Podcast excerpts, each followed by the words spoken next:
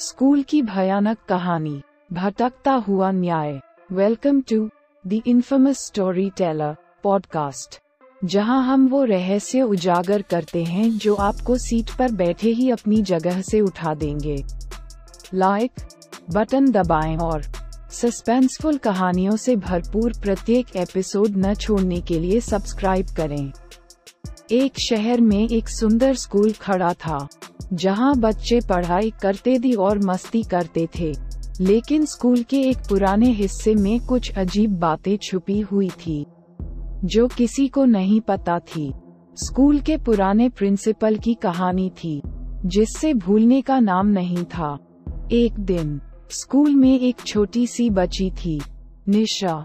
वो अपने फ्रेंड्स के साथ खेल रही थी जब यू स्कूल के अंदर एक रूम में फिसने की आवाज़ आई। उसने देखा, रूम का दरवाज़ा खुला हुआ था, और उसने अंदर जाना चाहा। लेकिन जब वो रूम में गई, दरवाज़ा खुद बा खुद बंद हो गया। निशा डर गई और चिल्लाने लगी, लेकिन उसकी आवाज़ बाहर नहीं गई। उसने दरवाज़ा खोलने की कोशिश की, लेकिन वो नहीं खुला। तभी उसने अजीब से आवाज़ सुनी, जैसे कोई किसी को छोड़ने के लिए बोल रहा हो। निशा दर से काँप रही थी।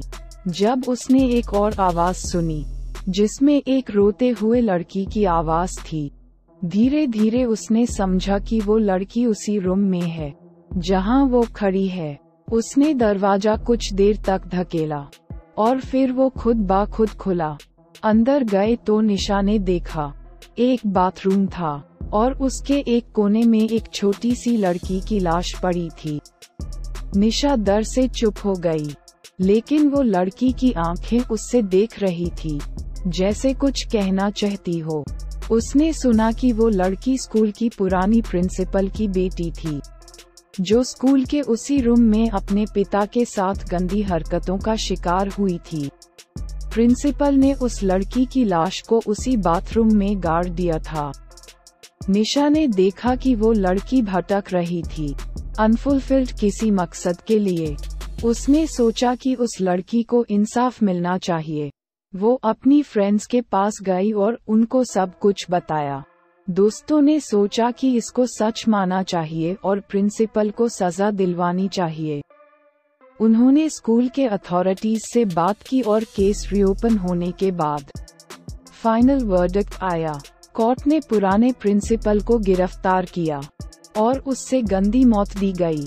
उसकी आत्मा, जिसे जस्टिस चाहिए था, अब शांति पाए, और आए इस तरह। स्कूल में छुपी पुरानी कहानी का पर्दाफाश हुआ।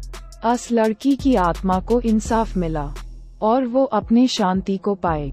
स्कूल में अब वापस हँसी खुशी पढ़ाई और खुशियाँ छाई, और उस पुराने प्रिंसिपल की भयानक यादों से मुक्त हो गया।